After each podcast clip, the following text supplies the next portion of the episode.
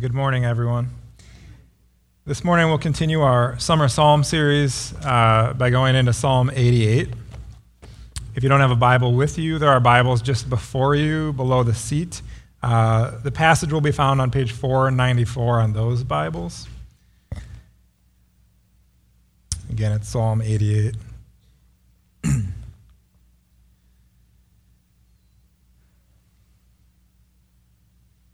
Let's read it. O Lord, God of my salvation, I cry out day and night before you. Let my prayer come before you. Incline your ear to my cry.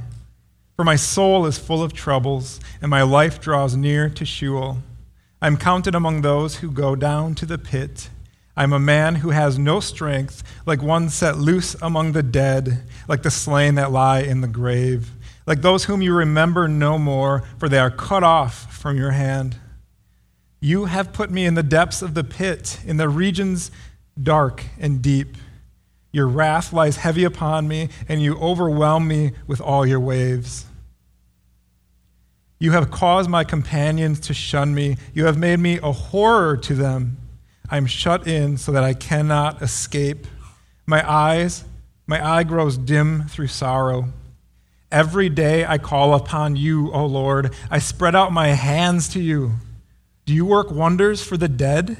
Do the departed rise up and praise you? Is your steadfast love declared in the grave, or your faithfulness in Abaddon?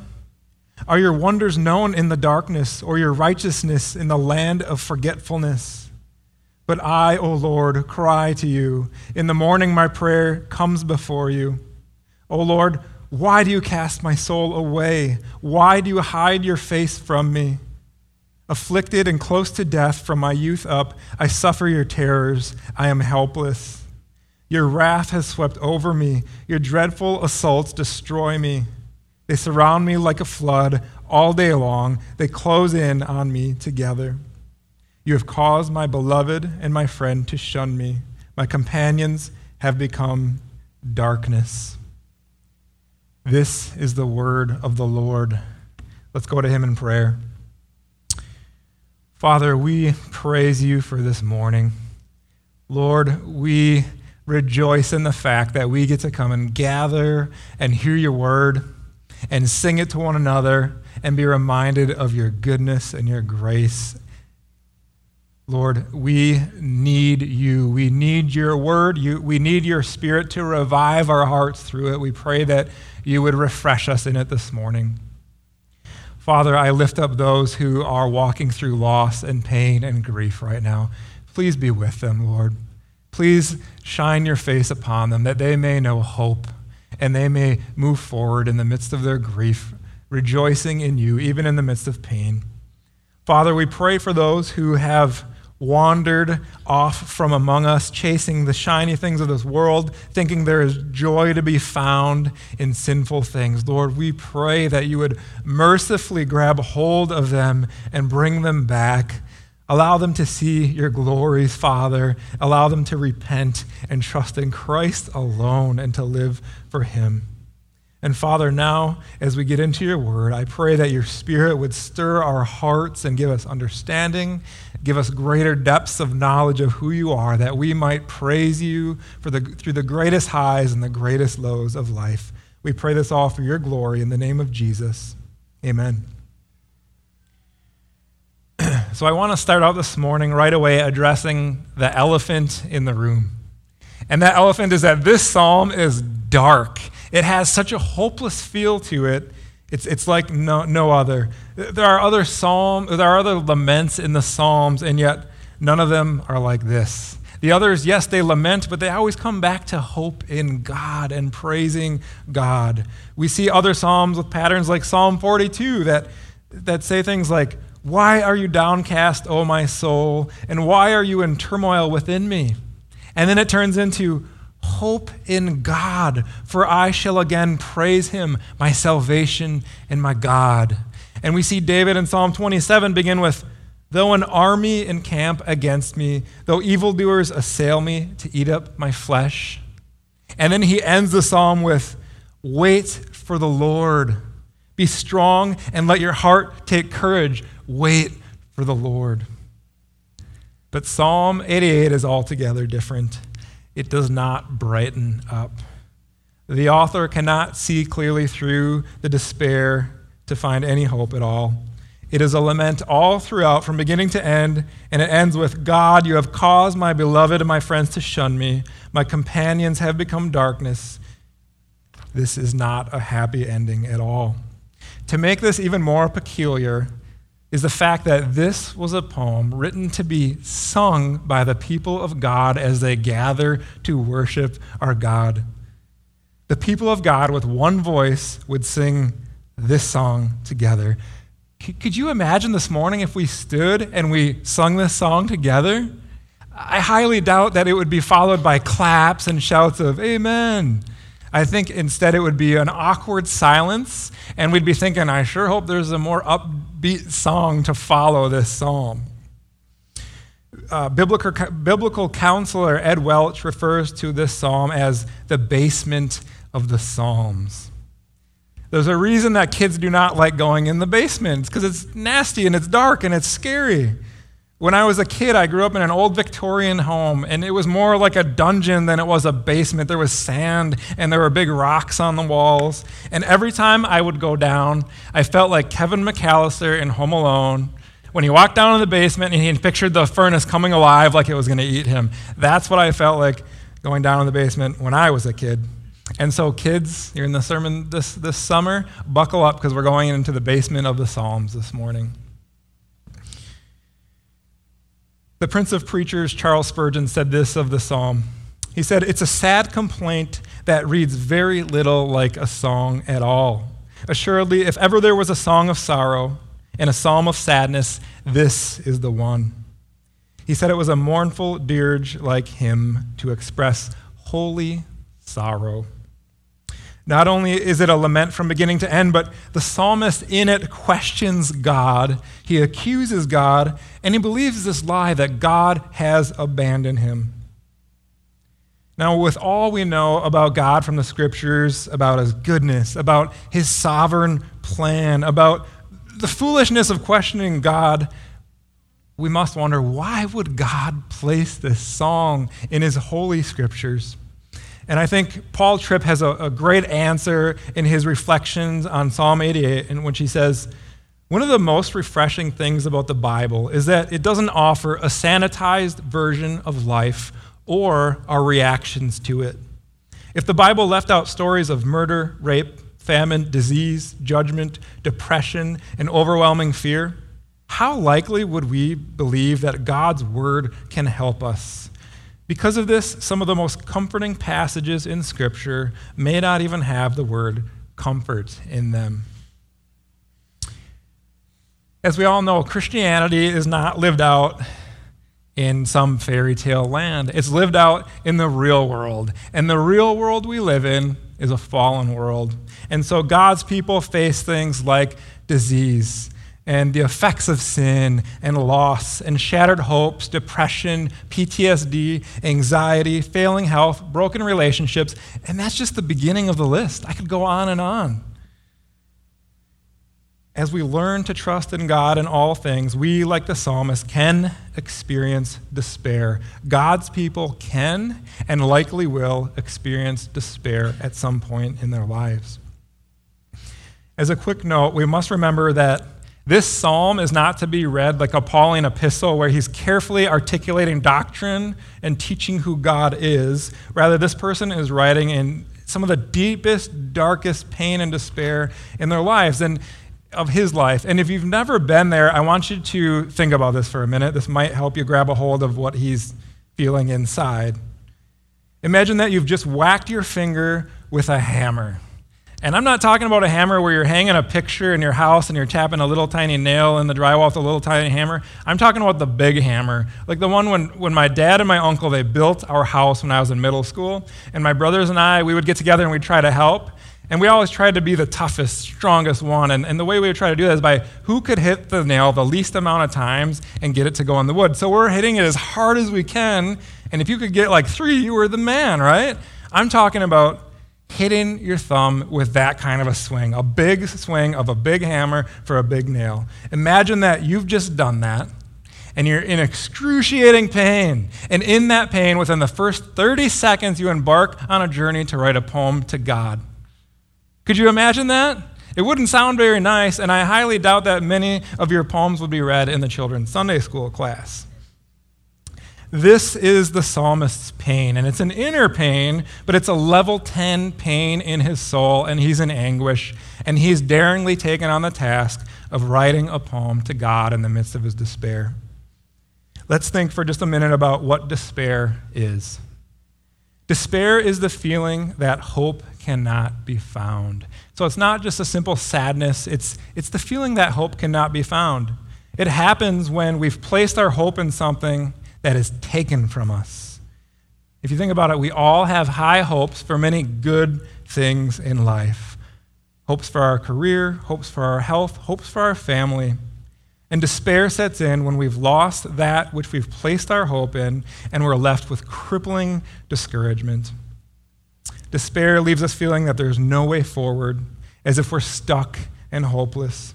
And the darkest, most saddest thing about one who is in despair is that they are left with the feeling that hope cannot even be found in God. And because in our despair we fail to trust God, there is sin that is involved in despair.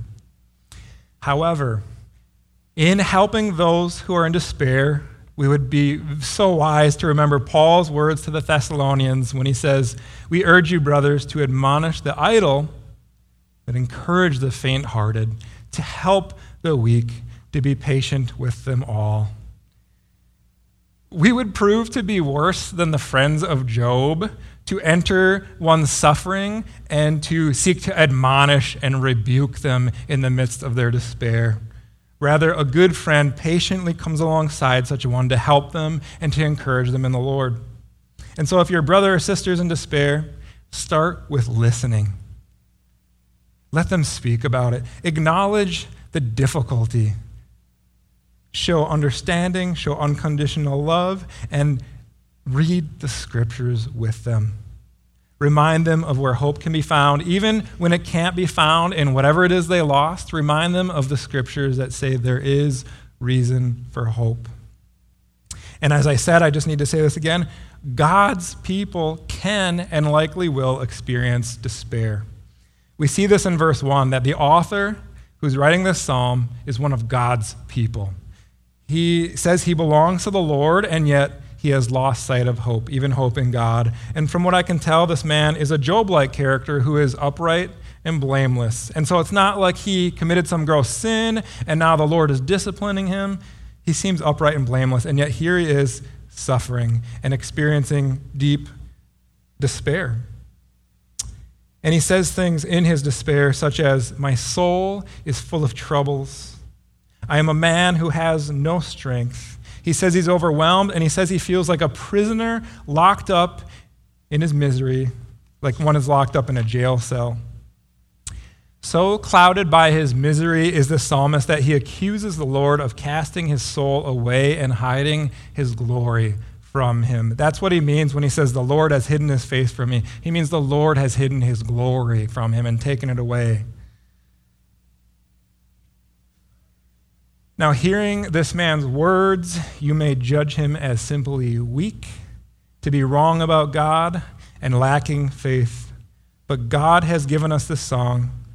And at one time, he had this song sung among the people of God so that we would understand that any one of us could be found in this man's shoes. In reading scriptures, we find that there are many who have experienced despair, and it's not just anyone, some of the heroes, what we would call the heroes or the giants of the faith, walk through despair. If you consider David's life, David suffered great loss and he found himself battling despair, and he writes about it in Psalm 13, where he says, How long, O Lord, will you forget me forever? How long will you hide your face from me? How long must I take counsel in my soul and have sorrow in my heart all the day? How long shall my enemy be exalted over me? And then there's Hannah, who gave birth to Samuel, the prophet. She's a woman of great faith, and she was recorded in Scripture weeping, refusing to eat, praying to the Lord in what she says is deep anguish and grief, and she was found weeping bitterly. She described herself as a woman who was in deep trouble in her soul and poured out her soul to the Lord. We often think of Elijah as this great prophet who did amazing things, and he, and he, he faced wicked rulers, and he showed people that worship false God to be fools, and he wasn't afraid. And yet, in his life, he was in such despair, he asked the Lord that he might die. He said, It is enough now, O Lord, take my life. And then there's Paul in the New Testament, who we often hold up on a pedestal. Paul, the great apostle, the one who wrote scripture, plant churches, he also experienced great despair in the midst of gospel ministry. In 2 Corinthians 2 8 through 9, he writes, For we do not want you to be unaware, brothers, of the affliction we experienced in Asia. For we were so utterly burdened beyond our strength that we despaired of life itself. Indeed, we felt that we had received the sentence of death. Paul, in the ministry for the gospel, felt such despair that he wanted to die. Many others in Scripture and in church history battled despair. The doctor Martyn Lloyd-Jones, the great preacher pastor, wrestled with despair. He, he demonstrated this in his writing. So did missionary David Brainerd. The hymn writer and poet William Cowper also battled hopelessness. The Prince of Preachers, Charles Spurgeon, battled such despair that he almost hung it up and quit being a pastor. He just wanted to give up. He felt hopeless. In these examples, we see hopes that were dashed to pieces. David had sinful hopes, and the Lord used dashing them to pieces to bring him back and discipline him so he would repent. Hannah had her hopes set on having a son who would serve the Lord, and yet God made her wait for his timing. William Cowper simply wanted his depression to lift, and it never did his whole life. Spurgeon had great hopes for his church to grow, and he wanted to care for them so they would grow in the, in the Lord. And yet, one Sunday morning, a prankster in his church of thousands yelled out, Fire! And his congregation rose and rushed for the door, and people were trampled. Seven were dead, and 28 were seriously injured and admitted to the hospital. Despair is not unheard of among believers. Rather, we see it experienced by most at some point in their walk with God. Despair is nearly inevitable for, for Christians who live in a fallen world and are being prepared for heaven. Some of us will experience little despair in our lives, others may experience great amounts of despair. But it's something that God allows us to walk through that we may truly know the hope that is to be found in God alone. While it is true that one in total despair is not seeing God rightly, we must not look down on these brothers and sisters as if they are lesser Christians. To do so is to be puffed up and to think our faith is so much greater. Here's what Spurgeon had to say about a person in such a prideful situation that they would look down on someone in despair. He says, There are a great many of you who appear to have a large stock of faith, but it is only because you are in very good health and your business is prospering. If you had happened to get a disordered liver or your business should fail, I should not be surprised if nine tenths of your wonderful faith should evaporate. Not only should we be careful not to look down on our brothers and sisters wrestling through despair, but we should tremble in the fear of the Lord. Because Scripture talks about how Satan wants to do nothing more than sift us like wheat. And he wants nothing to tempt us to the point where we curse God. As a pastor, I've, I've, personally witnessed some of the greatest faith in brothers and sisters who are wrestling through despair. And, and believe it or not, their words sound eerily like the psalmist. At first read, this man's faith seems weak and maybe even non existent, but a closer look will reveal that this man is exercising true faith. He's turning to the Lord. You may not have noticed this upon first read, but as you read this several times, you'll notice that he refers to God 32 times in 18 verses. The first time I read this, it sounded almost like a godless psalm. And as I read it, I see this man is turning to, talking to, and talking about God a lot. He may not do so accurately, and he may be understand he may be struggling to understand God, but he is going to God. The atheist who has no belief in God, they don't turn to God at all. Many of us in our suffering aren't much better than the atheist. We sometimes struggle to get beyond the pain to having a single thought about God. But the psalmist brings his wrestlings honestly before the Lord, and we need to go to God honestly in our wrestling with despair. Here's what Ed Welch has to say about this man's faith as he wrestles with despair. He says, This man feels dark despair, but it's despair in the Lord's direction. In other words, it's still faith. Even when faith feels so discouraged, you can only say, You are my only hope. Help. Where are you? That counts. It made it into the Bible. If there were no God and there were no greatest pur- greater purpose in life, then there would truly be no hope in this fallen world. But as the people of God, we know that there is hope to be found in God. And so, even though we may feel as though we are stuck in the dark and we can't see up or down or we can't see God's glory, we can trust that He will eventually give us a glimpse and He will carry us out and lead us forward. So we turn to Him and we wait, even when there seems to be no answer at the moment. But there's a warning here because, yes, we want to turn to God and we want to turn to God honestly, but we need to be careful because our honesty about how we feel does not trump the truth of who God is. And so I want you to think about this. It, just like in any good relationship, it's built on honesty. If you were really close with someone, picture your closest friend, and you've been friends for a long time, things are great, been going really well, and all of a sudden your friend wants to meet and they want to sit down with you and they say, I have something I need to talk about and it's serious and it's about our relationship. Over the past couple of years, I've had serious doubts about your character. I'm really worried about the kind of person you are. Can you imagine how you would feel in that moment? You'd think, all along, we, you pretended like everything was fine. You'd be so deeply hurt. You'd think, why didn't you just tell me? We could have worked through this together. You'd feel like a total fool. And if you think about your relationship with God, God already knows everything that's in your heart. He knows all your fears, He knows your doubts, He knows your struggles. And so He doesn't want you to put up this, this false picture that you're this perfect Christian and you're ultra holy and you're stronger than you really are when you've got turmoil and struggling in your heart. He wants you to be open and serious about and, and honest about it. And, and, and even if it means doubt, and, and while doubting is not right, it is not good, covering it up with prayers that make you sound holy is even worse. And so we need to bring our wrestlings, our doubts, and our shattered hopes to God. And we need to do so honestly but we need to come to Him in a, struggling in a Godward direction. And so the psalmist is right in that he's taking the first step in coming and turning to God, which is great. But he has to get to a place, the goal is to get to a place of affirming who this God is as laid out in the scriptures. And so the goal in the moment might just be to turn to God honestly, but the long term goal needs to be hope that is firmly fixed in the one true God who is laid out in the scriptures.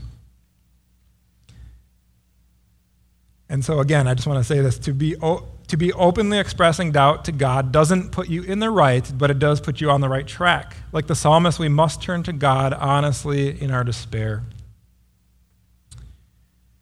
And we could end here with these, those two points. I think that's what the psalmist gives us. He gives us the fact that we could, ha- we could all experience despair. And he, and he shows us that we could turn to God openly and honestly, and yet it still seems like sad news because he ends his psalm with complaining against God and struggling to trust him. That's where the psalmist leaves us. But I thank God that Psalm 88 does not exist in isolation, but rather it exists in a book that goes from Psalm 89 to Revelation. And so Psalm 88 does not have the final word on these matters. There's a glimmer of hope that is seen in verse 1. The, the psalmist cries out, O Lord, God of my salvation.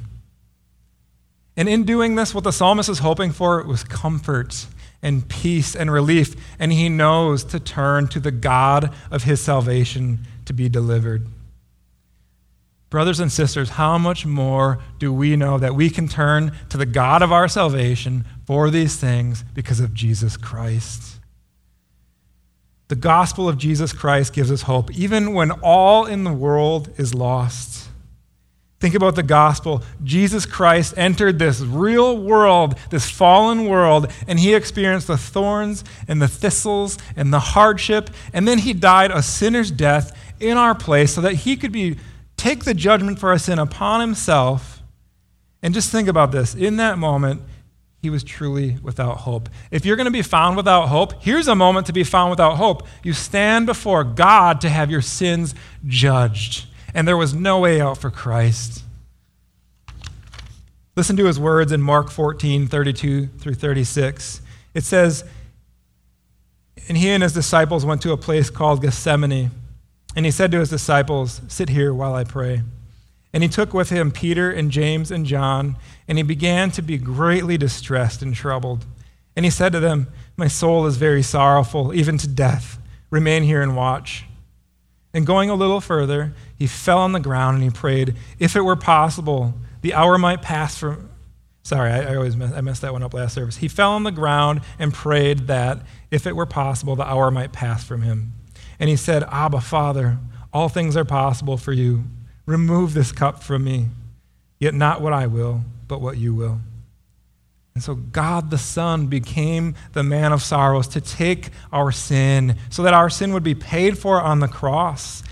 And we can know that we will never taste the wrath of God because Jesus tasted the wrath of God for us. So in your doubts, you may feel like the psalmist as if God's wrath is upon you and he's judging you. And yet, as a Christian in Christ, we will never taste the wrath of God in judgment for our sins. Not only that, but in this beautiful passage where Christ is preparing to go to the cross and he's in despair and he's in anger, we know that our God sympathizes with us in our weakness, even when we feel stuck and we're tempted to doubt God. The gospel gives hope to those wrestling with despair. Listen, now we could turn anywhere in the New Testament and just see promise after promise and wonderful thing of gospel encouragement for those in despair. This morning we're going to look at 1 Peter 3 through 5 and look at some of these gospel promises.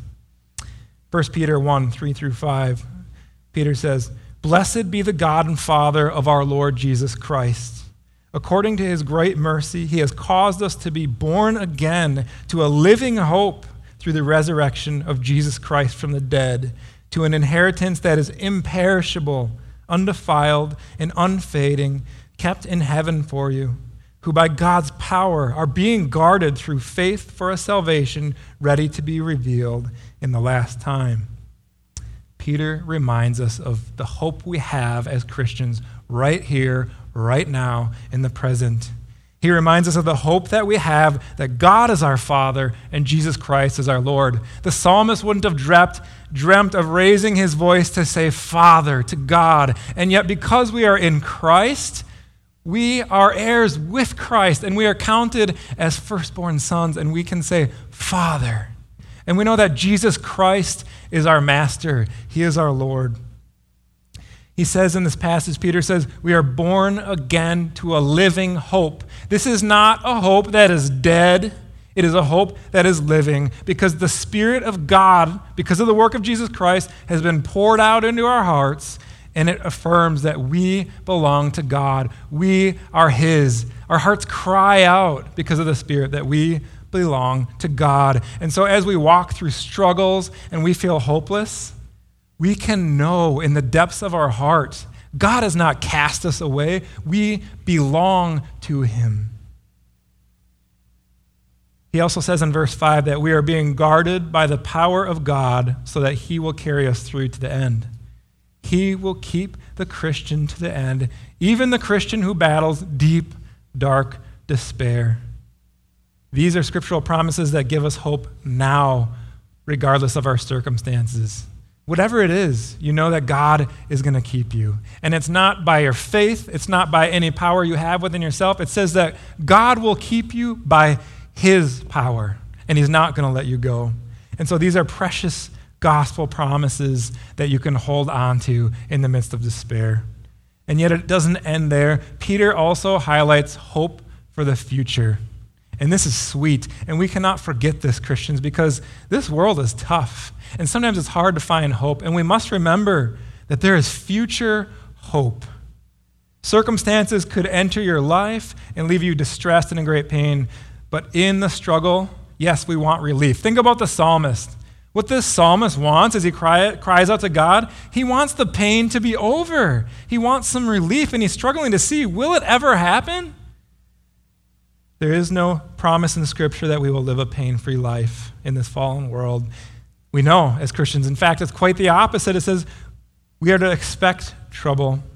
We shouldn't be surprised when trouble comes as if something foreign were happening to us. And we all, together, along with creation, groan for relief from our fallen state. And yet there is promise of relief in the gospel.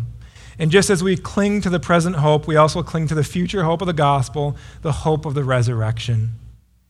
Just as Jesus Christ was risen from the dead, we too will be risen from the dead to glorified bodies.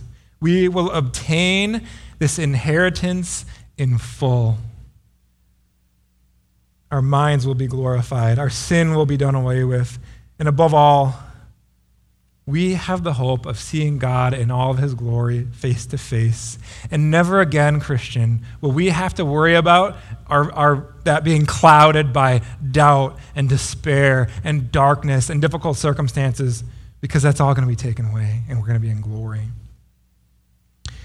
And so, Christian, remember the future hope this morning that this belongs to you. This is certain. It's certain. This is not some made up promise. Maybe it'll happen, maybe it won't. This is a guarantee by God, a promise for every Christian that there's a little light at the end of the tunnel, and as you walk through life, it's going to get brighter and brighter, and one day you will enter glory, and you will be in the glory of God's presence, and all these things will be gone. It is certain.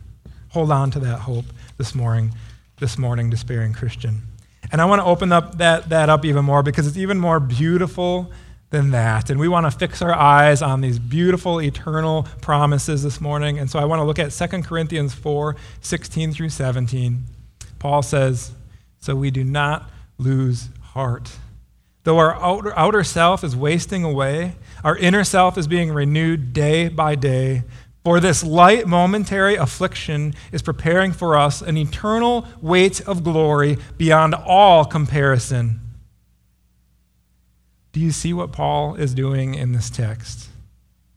He's saying, These light momentary afflictions, which seem so hard to bear right now, are preparing for us a glory that is so great it makes these afflictions seem tiny. And he's not saying this in some cheap, triumphalistic way. This is Paul, who was whipped. He was beaten with rods. He was shipwrecked. He starved. He experienced the cold. He experienced a prison cell. That's who's writing this. And so he's not belittling our problems. He's saying that these things seem small because the glory to be received in the future is so great. And so we do not lose heart. We do not lose hope. We do not enter despair because if you take the things in this life that have got you down, he's saying, and if you multiply them by infinity, that's how much glory you're going to experience in heaven. That is your future, Christian. That is certain. Relief is promised, and it is certain. And so Psalm 88 gives us words to speak even in the darkest moments of our lives when we're completely worn out and we're struggling to hold on to our faith. God included these words in the scriptures, and it shows us that He understands our moments of deep, dark despair. Praise God, He understands. And there's such good, great comfort in just knowing that our God who he will stand before one day and give account, he understands.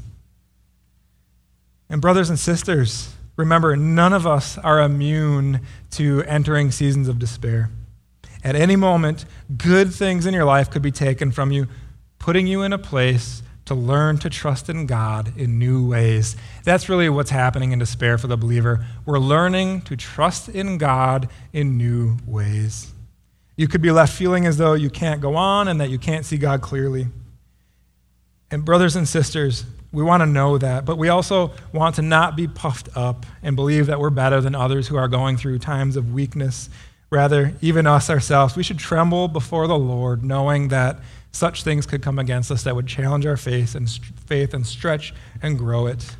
We are so weak, and yet God is so strong, and He will carry us through. And we want to remember if you're going through a season of despair this morning, remember this this morning. If you're not, and maybe there's something that the future holds, remember this. Remember the precious gospel promises for right now, here on this earth, today, and also those for the future. Whatever your circumstances, do not despair. There is hope that is to be found in the gospel. Let's go to him in prayer. Father in heaven, thank you that you understand. Thank you that when we feel this way, we do not have to feel as if we are cast away from you and it's hopeless for us and we're not your people, but we know that you understand. We know that you're faithful. We know that you're carrying us through. And we know that we can rely on the hope that is to be found in the gospel, both now and in the future. And so, Lord, we pray for those imprisoned by despair right now, who lie in grief, who are locked up in doubting castle's dungeon, stripped of hope and relief of relief. Father, please help them to remember your precious gospel promises. Lord, give us as a church the ability to enter their pain and suffering and to not be like Job's friends, but to be good and faithful ministers of the gospel who will listen, who will be with them, who will empathize, and who will speak the word of God appropriately into their lives. May we not judge them and think that we are great. Father, please unlock their doors of, that, that bar them in and set them free.